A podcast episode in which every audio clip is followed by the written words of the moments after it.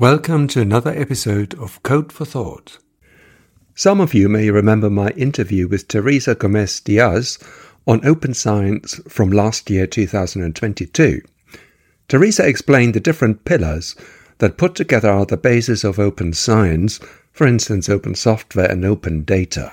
But even though most of us are software engineers in research, I believe all of us realize how important publishing is, still is, in the world of science and research. And so, in this episode, I want to focus on open access, which is another pillar of open science, and in particular the Budapest Open Access Initiative. I had the great pleasure and privilege to meet with Jean Claude Guédon from the University of Montreal in Canada in 2022.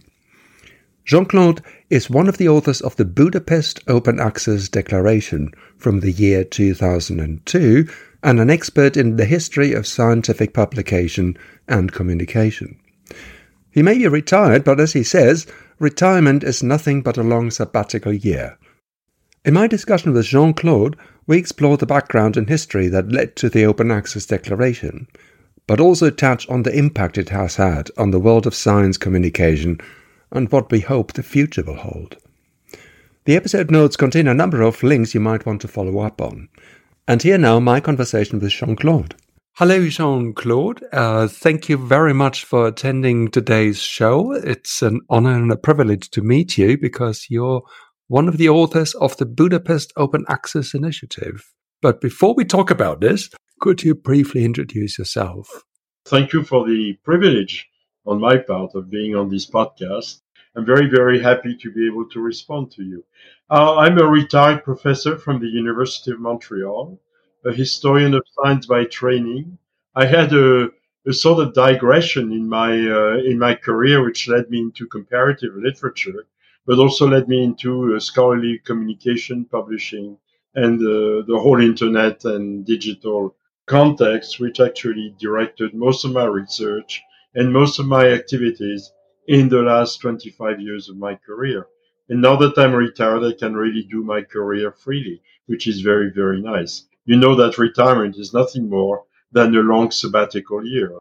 I quite enjoy this. I quite enjoy the situation, I must say, very, very mm. frankly. So that's what I'm doing. I'm continuing to do the work, which essentially I started in the 90s with electronic publishing of a journal, uh, mm-hmm. way back then in 91 and uh, then the discovery of the open access movement in the mid 90s. And then, of course, getting drafted to join the Budapest meeting, which led to the formal launch, in effect, of that particular uh, movement. And I've been active in that ever since while trying to reflect and think a little bit about what it all means, because it actually goes way beyond what the ostensible open access question really is. We started from that question. It looks simple and direct, but it turns out to be a much more complex and much more interesting question, actually. We're living through a very major transition in our civilization by moving away from analog storage and writing, producing of, of documents to an entirely different context. And the new context we all know is uh, networked digitization. It's uh, computers all over the world interacting in a kind of difficult to fathom entity.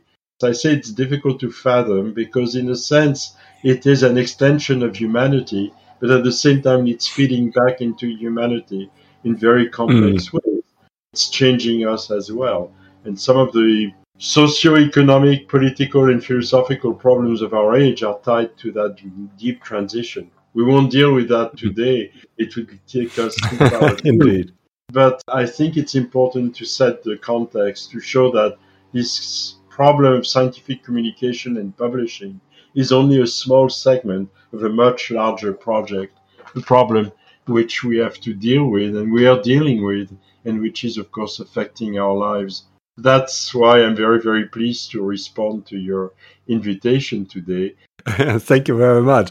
Which throws us right into the middle of it because the Budapest Open Access Initiative has a declaration. It touches on a number of points, and it's actually quite how how to describe it. It's quite an ambitious and uh, very dramatic, uh, actually, declaration in a way. Because I'm reading out the first line, and just to give you a little bit of a flavor of it for the people who might not have might not be familiar with it.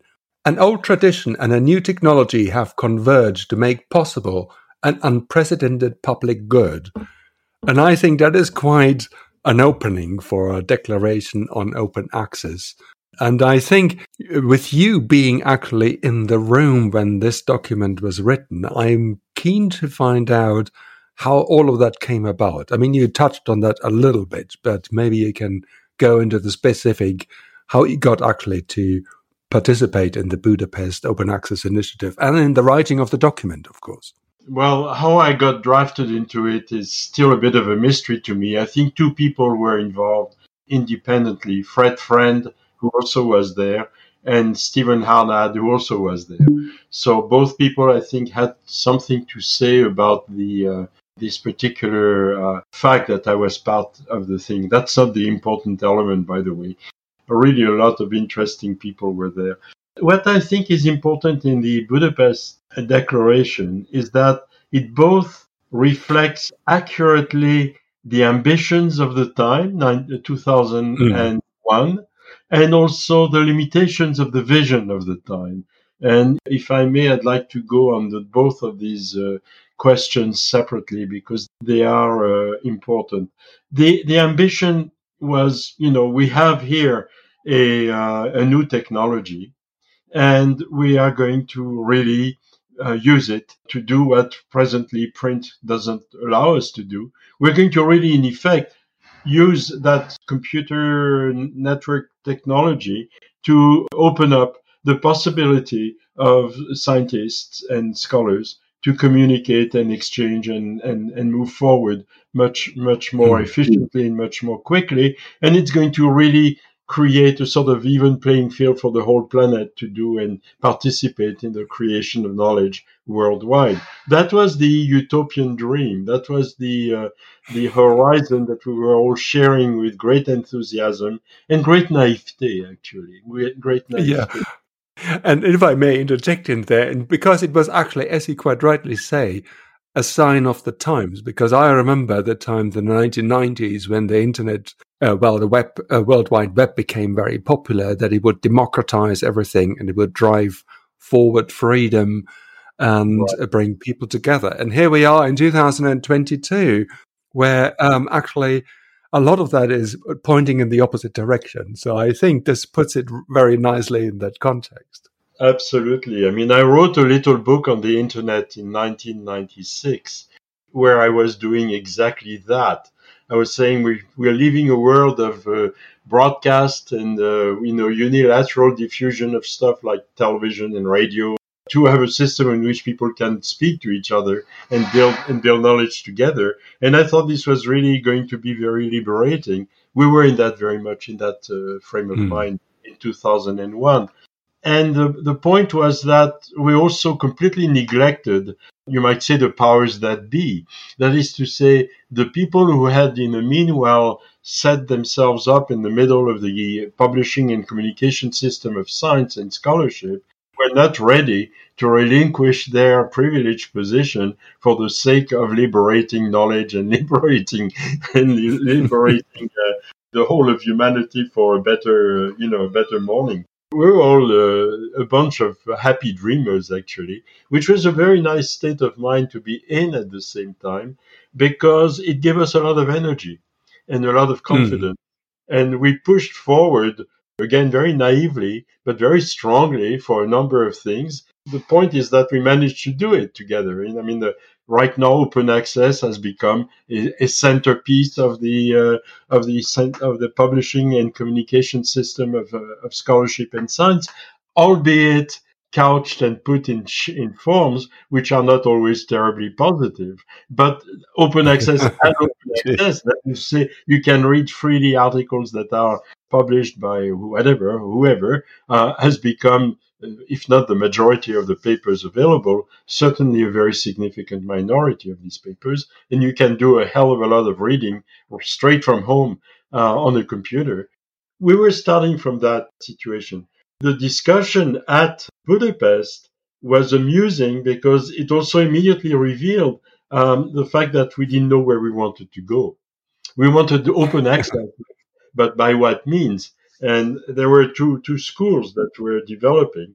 There was the minority school, but very strongly argued school of let's self archive what we produce, and then people will uh, do with what they want mm. with that. And in parallel, we can continue to publish in journals, but the, the major thing will be done through self archiving this was again the utopian vision with a couple well tweaked uh, protocols. Everything will be harvested and available and retrievable and identifiable and reusable and whatever. I mean, we were really glib. so that was the line that was largely defended, uh, in particular by Stevan, Stevan Harnad, and who pushed the, this, this argument very, very, very strongly. On the other hand, there were a number of people, including myself, who kept on saying, hey, uh, wait a minute, there's a little bit more to this than just self archiving. There's also the symbolic value of all this publishing. And I'm not mm. sure what we're beginning to envision is going to take care of that particular aspect completely. So you could see the beginning of a discussion which, in effect, was resting on the fact that some more complex process had to be envisioned to really understand what scientific publishing and communication really needed. And the, the notion of having something like a journal became an important element. Now, some people were very, very strongly on the side of journals and creating open access journals. I'm thinking about Michael Eisen, for example, and who, uh, of course, was closely associated with the Public Library of Science project, which uh, was mm. getting some very significant money from the Intel based foundation.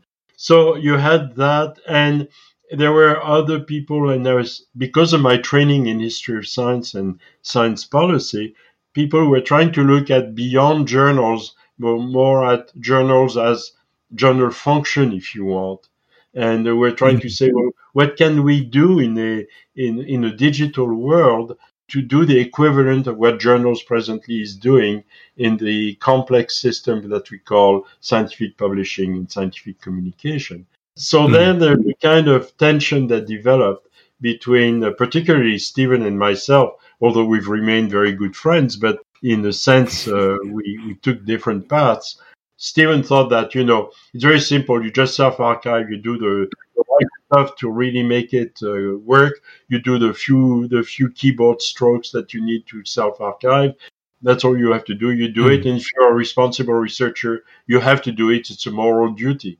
Stevan is very much of the categorical imperative school. You know, if you uh, if you mm-hmm. if you have a well understood concept in your mind, then you have to obey it the problem is that many scientists and researchers and scholars are not Kantian and they don't mm-hmm. believe in the categorical imperative. So he thought, you do that, you do that. Meanwhile, you publish normally in journals as if journals are not going to pay attention to the fact that you're putting stuff in repositories, which of course was not the case. And in the end, the whole house of cards will crumble and everything will go on the side of the repositories. The rest of the, of the group was more carefully trying to move forward. And there, I would say, the open access movement somehow got kidnapped. some, kidnapped by whom and by what? By the librarians. The librarians suddenly they seized themselves of open access and they saw in open access the ultimate tool to keep the publishers under control. If we do a lot of pub- open access, they won't be able to charge us as much with their journals. That was more or less the hmm. simplistic argument. And this had uh, two consequences. On the one hand, the librarians gave a lot of support to the open access movement, which was very mm. important for the development of the open access movement, including developing a lot of repositories and putting hmm. resources developing repositories. But at the same time, they were putting the whole open access uh, question in a framework, in a context, which really was not at all that of open access. It was in the frame, in the context of how do we as librarians negotiate more efficiently with publishers in order to get better prices.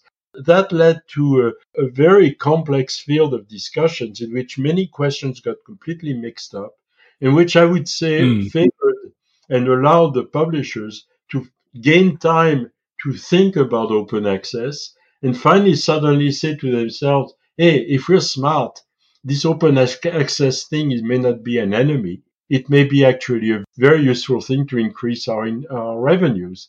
And that's when new recipes of open access began to be pushed mainly by publishers to push the open access movement, but at the same time deflecting it into an area which was far from being very positive. What happened at that point is that the model of Biomed Central, which had already been tested even before Budapest, became a sort of business model for the open access movement from the publisher's perspective. And then when mm. moved to Springer around 2005, he developed another really, really important element of the business plan, which was the notion of hybrid journal. The notion of the hybrid journal, which is a journal that publishes half as a subscription journal, half as open access, mm. as a way to transition gracefully and harmoniously from paywall paywalled journal to open access journals had been initiated by people like David Prosser back in 2003 as a strategy right. to do the transfer. What publishers realized is that a hybrid journal was a wonderful tool to modulate your income sources in order to maximize your profit. You keep on playing with the two elements and uh, you drag some people with articles that they pay for, and you you drag librarians to pay for the journal, and you end up doing what the librarians rightly called the double dipping movement. So at that point, you started seeing around 2005, 6, 7, 8, an evolution of the open access movement into really a, a battle and a fight and a tension and a contest between librarians who wanted to have as cheap journals as possible and publishers who wanted to have as much profit as possible. Meanwhile, the researchers mm-hmm. were left on the wayside. And for a while, the managerial part of uh, research was also left outside. The funding agencies were not involved in that. The leaders of libraries, of uh, laboratories, or the uh, leaders of universities or research centers were not involved either. You had this kind of lopsided discussion between librarians and publishers trying to hmm. shape mm. what open access should be optimally like. There is quite a lot in there, what you just said, with regards to the battle between the different actually the battle between the different philosophies or the different mindsets what open access actually should be and how it actually panned out because nowadays it can be quite confusing what open access means. There's the gold standard, there's the green standard, and etc. And yeah. I believe that publishers found a nice way of making money by actually not charging people who access the articles, but people who write them. Which, of course, means that universities have to pay for them, just as they had to pay for subscriptions, they now have to pay for publishing. When um, went to Springer, I still remember Derk Haank was the CEO at the time of uh, Springer.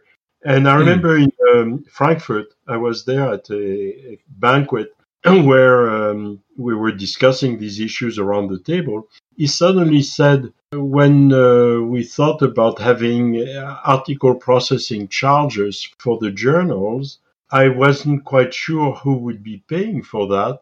But then suddenly I realized that funding agencies and universities might add those sums of money to those that traditionally had been allocated to the buying of uh, subscriptions mm. of journals. He said laughingly, Suddenly, I, re- I, realized we had invented a new revenue stream, and I was all for it. What, what, Not surprisingly. yeah, suddenly, when the publishers realized that open access was not a threat, it was an opportunity. It was mm. a hmm. way to invent new sources of, uh, of revenues from funding agencies who began to feel that they had to get involved mm. in hmm. Researchers getting published, and universities who felt that they had to do that because of rankings and classifications on the world scale, which relied on the number of publications, mm. you know, among other things, and which therefore meant that paying for these articles was strategically important for the for the good reputation of the institution. So at that point, you mm. had a system that began to really tighten up, which really brought fruition and complete coherence a transition which had started much earlier which is the commercialization of scholarly publishing after the Second World War, but then became there, you know, tied up with the issues of what you call this of a science citation index and impact factor and all that. You put all this together into a system in which the value economic value of a journal is tied to a metric which is supposed to also give an indication about the intellectual value of this of this thing. You put mm-hmm. that into a ranking system on the world scale. You put everybody in competition with everybody else, and you just say if you want to look good in there, you have no choice but to publish, publish, publish, publish. Mm. That is uh, uh, exactly what I want to talk about in a little bit more detail. There are two elements that I would like to discuss. First, a little bit about the history of publishing, and then secondly, that when we say publishing, there's a lot more involved, as you alluded to, than just putting together a paper and communicating with other uh, scientists in order to share knowledge. But let's talk about history because scientific publishing is, of course, older than since the Second World War, but it has perhaps not always been that huge a kind of business. No, could you give us a little bit of a run through? Because I think that's quite interesting. So, how did this turn into this kind of big business model that we right. see today? Yeah, let me not go back to 1665 and the creation of the, transactions, the transactions, the philosophical transactions of the Royal Society. That is quite often taken as the formal beginning of publishing of journals. Up to particularly, let's say, from 1800 to at say 1945, the hmm. dominant force in scientific and scholarly publishing were learned societies and scientific societies. Essentially, what was happening is that people were trying to emulate what the national academies had started doing earlier, and they were trying to create circles in which they could project their voice beyond the circle itself of the of the society. So the idea is that a number of um, natural scientists and natural philosophers or scientists would band together, put a bit of money mm-hmm. through dues together, bring a journal out together, and would mm-hmm. uh, would choose the best work coming from their circle in that journal. So they were publishing themselves essentially and diffusing mm. that to the rest of the world. And the idea was that with that, we can exchange our journal with similar societies, which create also similar journals, so that with one journal and a few hundred copies, we could get several dozen, if not hundreds, of uh, titles of journals from various societies all around the world. And this is a model mm-hmm. that gradually developed with the British Association for the Advancement of Science and similar associations throughout Europe all through the 19th century and the early part of the 20th century. In parallel, mm-hmm. the commercial publishers were looking at possibilities of doing scientific publishing, but they've quickly realized that publishing very esoteric stuff, which can interest only a few hundred people at best, is not a very good business model to, to get any place. They realized, on the other hand, that the writing of some very good books and best selling books could be very profitable, they thought that journals could be sometimes useful to maintain a link with a pool of potential authors. And then you publish the books that went out and became bestsellers in the, in the period. I suspect that if one looked very closely at the publishing history of someone like Darwin, you would find a relationship between publishers and Darwin and the journals and eventually the monographs of Darwin's, uh, exactly following that sort of pattern, so as to bring about right. essentially a best-selling, very important monograph. The secondary market that the commercial publishers developed before the Second World War was the, mm-hmm. you might say, the indexing market or the abstracting market. as the number of journals Right. began to grow rather exponentially, and it became ever more difficult to follow what was going on, some commercial people began to develop the possibility of creating bibliographies of these journals and also creating in abstracting services for these journals. And they started selling those. And that was a Right. secondary market that began to develop fairly actively, particularly in Germany.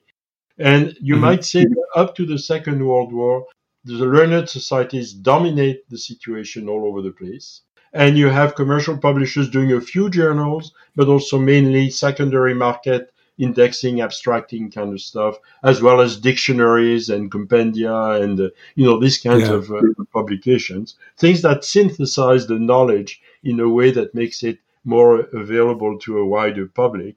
The Second World War completely shifted that because after, first of all, the, the role of the of science in the Second World War was immense, absolutely immense Mm. on both sides of the of the war. And after the war, suddenly science became a strategic element, and especially with the Right. the, the rise of this of the Cold War, the countries realized most, especially the U.S. and the Soviet Union, realized that they have to maintain a dominant position in scientific research if they have a chance of resisting the adversary. The amount of support for research by governments really exploded.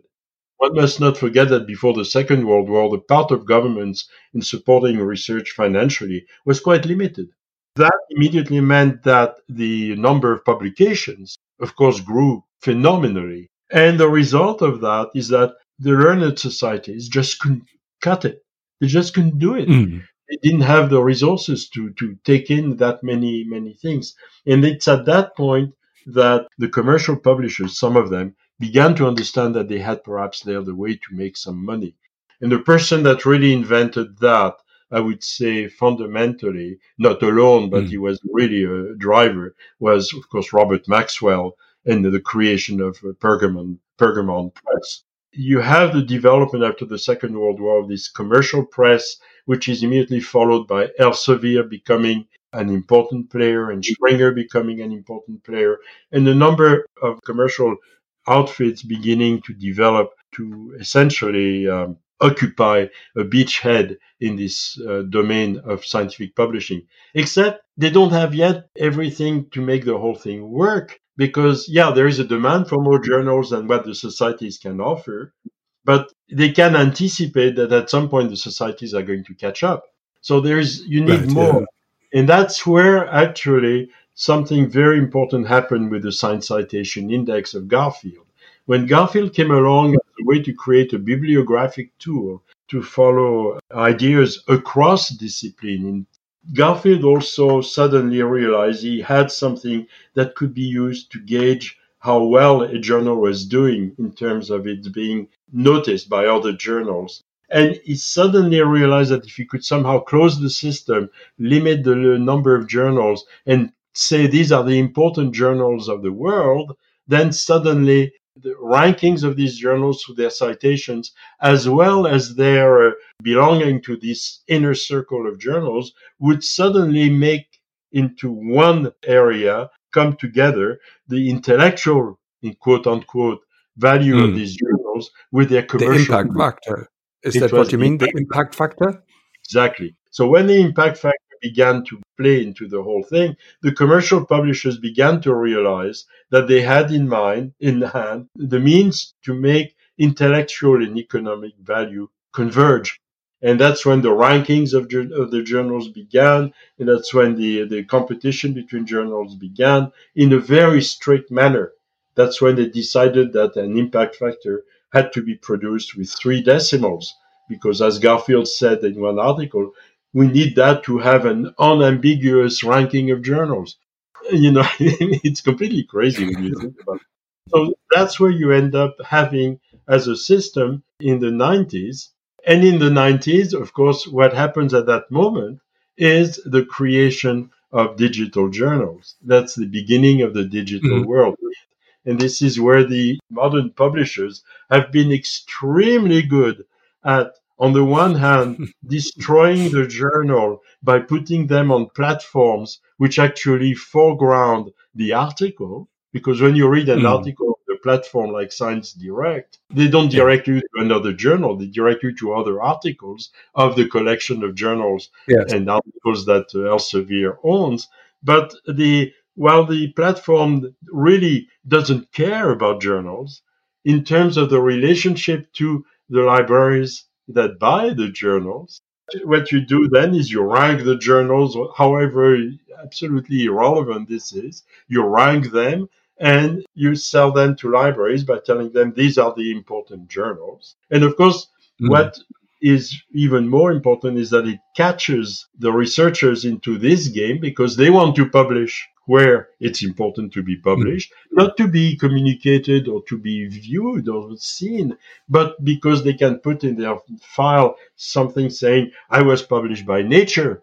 The whole system then starts catching on fire, so to speak, because then the, the labs are being affected by that and their reputation. Then mm. the universities or the research centers are being caught by this. And then ultimately you rank countries and you create world rankings of countries according to this crazy system.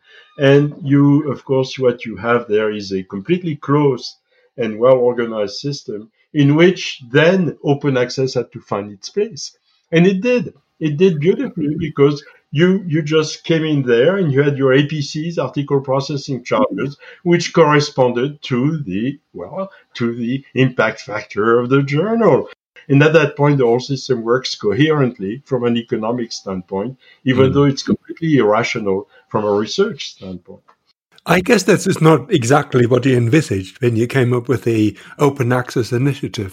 What strikes me about the opening passage, old tradition, which is of course the publishing and new technologies, the internet coming together. But in actual fact, when we look at publishing today, very often look at a PDF. So instead of it being printed into a journal, which then sits on a shelf somewhere in a library, you can download the PDF. Maybe you can also download the data. But it's kind of, yeah, we have this new technology, but it's kind of a similar way that we've dealt with in the past, except you don't have a physical copy anymore. You have the PDF. So have we actually really advanced the technology that much? You know what Marshall McLuhan used to say about all these technologies? We look mm. into a rearview mirror. The PDF is a perfect example, which has been defined and described by somebody like Gregory Crane as a digital incunabula. That is to say, it's a comical imitation of print in a digital thing. The PDF format itself was actually derived from a protocol which had been invented to unify the relationship of computers and printers. It just says it can be printed any place. Now, the whole point of PDF is to be printed. PDF is a very bad format to work with. The only way you can use a PDF, and I do it myself, it's because it looks like an old article that has been printed and I can annotate it by hand and my mind works well with this kind of tool. But this, my children and uh, the next couple generations who have been probably much more attuned to really digital uh, documents are going to say PDF is complete nonsense. Indeed, the new technology that we were envisioning in 2001 was a rear view mirror technology. Something like uh, F1000 Research, the, the commercial platform that was developed by Vitek Tracz a few years ago, right. uh, shows far more, far more what one can do with the digital world than uh, the. PDF being produced in the old ways. Look at it this way. I work in a lab with my team. I get some data. I write this up as an article. I send it to a, a journal. It's being reviewed by peer reviewers. It's coming back to me with with uh, suggestions and corrections and criticisms. We rework the article. We send it back. Maybe a second time it go, comes back, and finally it's accepted. Meanwhile, about a year has passed by. Then the article is going to be produced. And then after six months, it's going to appear. And then once it's appeared, it's going to be noticed another six months or a year later. And then another lab is going to start reacting to it. And by the time something happens in response to the original work that we did yeah. in the lab, it's going to be three, four, five years. This is an extraordinarily bad way of doing it. And the PDF is not mm. accelerating that at all. Right now, for example, publishers like Elsevier and Springer and the rest of them are maintaining the PDF as the technical solution to digital publishing in a context in which doing so is not helping at all the real communication of minds, the real criticisms of minds by other minds, and the uh, movement forward of knowledge for the whole of humanity. It's entirely it's something entirely different. What does it mean for the open access movement then in future? So if you look back over the past 20 years and you look ahead the next 20, so what is it that you actually would like to see? If you look at the, the history of print, you realize it took probably over a century and a half before print really got into its own and found its own pace. You had this long period of incunabula for about 50, 60 years in which people were floundering about and then people slowly inventing new formulations for print, such as gazettes, uh, journals, mm. newspapers, and so on. I think we are in a similar situation in which we have to think about a context in which we're going to relate to documents, relate to each other, and having documents relating to documents in a di- different way. And we, mm. we are not there yet. So, what I would like to see, first of all, I would like to congratulate the open access movement for having gone through a long learning period of understanding yeah. what was happening to ourselves. It took 20 years to understand what we were doing. And I'm not sure all people in the open access movement have yet understood that. You know, some have, some have not. Now the next stage is to do one thing that's very simple, which is open access is a derivative of the digital revolution. We've got to fit within the digital revolution, not the reverse. The open access objective or open science now, because I think the change of vocabulary is part of that transition, really know what we want to do. What do we want to do? Open access is about the best production of knowledge possible for human mm-hmm. beings, mm-hmm. their dispersed brains, and their difficulty to criticize each other. It's a contingent way of bootstrapping ourselves upward and upward, but it's a very complex and very mm. difficult bootstrapping sort of effort. And we've got mm-hmm. to really design open access and open science to maximize the bootstrapping element of knowledge production. And I mean for the whole of humanity. Right now, we have a system in which a minority elite group of countries is leading completely the whole thing marginalizing large segments of knowledge production elsewhere in the world, using knowledge as a ge- geopolitical and strategic element in international mm. competition. We've got to really take knowledge seriously and say the whole of humanity has to be involved. That, I think, is really the, the future of open access. Relocate itself not as a kind of instrumental subset of what science is, but put itself at the center of a very, very important question, which is so important nowadays with all the fake news and all that kind of stuff. What can we do to produce the best possible knowledge as a distributed system of human beings trying to do their best? It's complex because for many scientists, the objectives are much more narrow you know, I mean, they, they want to lead a good lab, they want to have their prizes, they want to have their mm. grants, get funding have, for the next project and things like right, that. Mm. Good careers and all that. Producing good knowledge is is not separable in their minds from being accepted by prestigious journals and so on. So they're mm. caught into a whole system of reference and, and evaluation, which keeps on nourishing this whole system the, all the objectives are being sort of mixed up there in one one simple object, which has only one function nowadays. The journal. It's a commercial function. We don't need journals. And I think it's quite interesting that you say it's the production of knowledge and the sharing of knowledge uh, rather than actually the production and sharing of publications and articles, because that may not be the same thing. That's right. You see, researchers don't need publishers. I'm going to put it very bluntly. They need publishing functions. They need communication mm. functions, but they also need the publishing functions because that's when at some point the community sort of comes to some sort of temporary relative consensus that this is worth hmm. considering mm. for the future.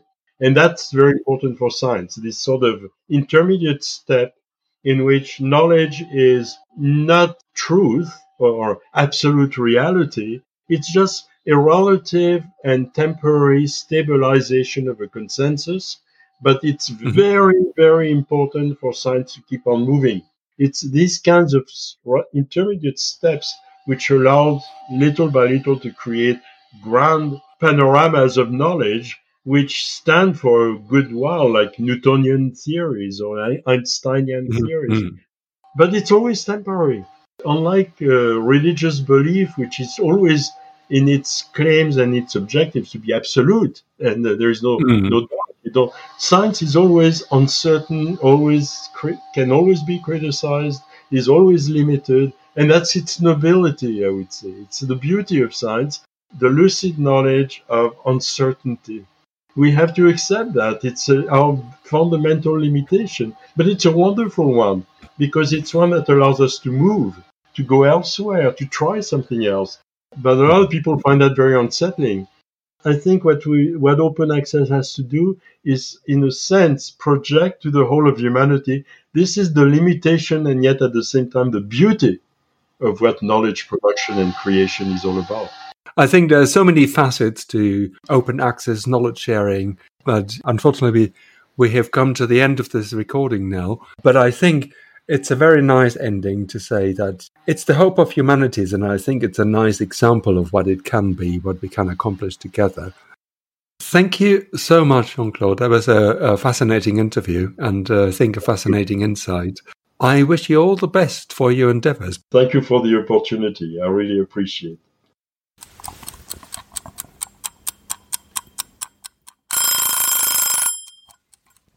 Oh, time's up. See you next time. But before I forget, this podcast is covered by the Creative Commons license. See ya!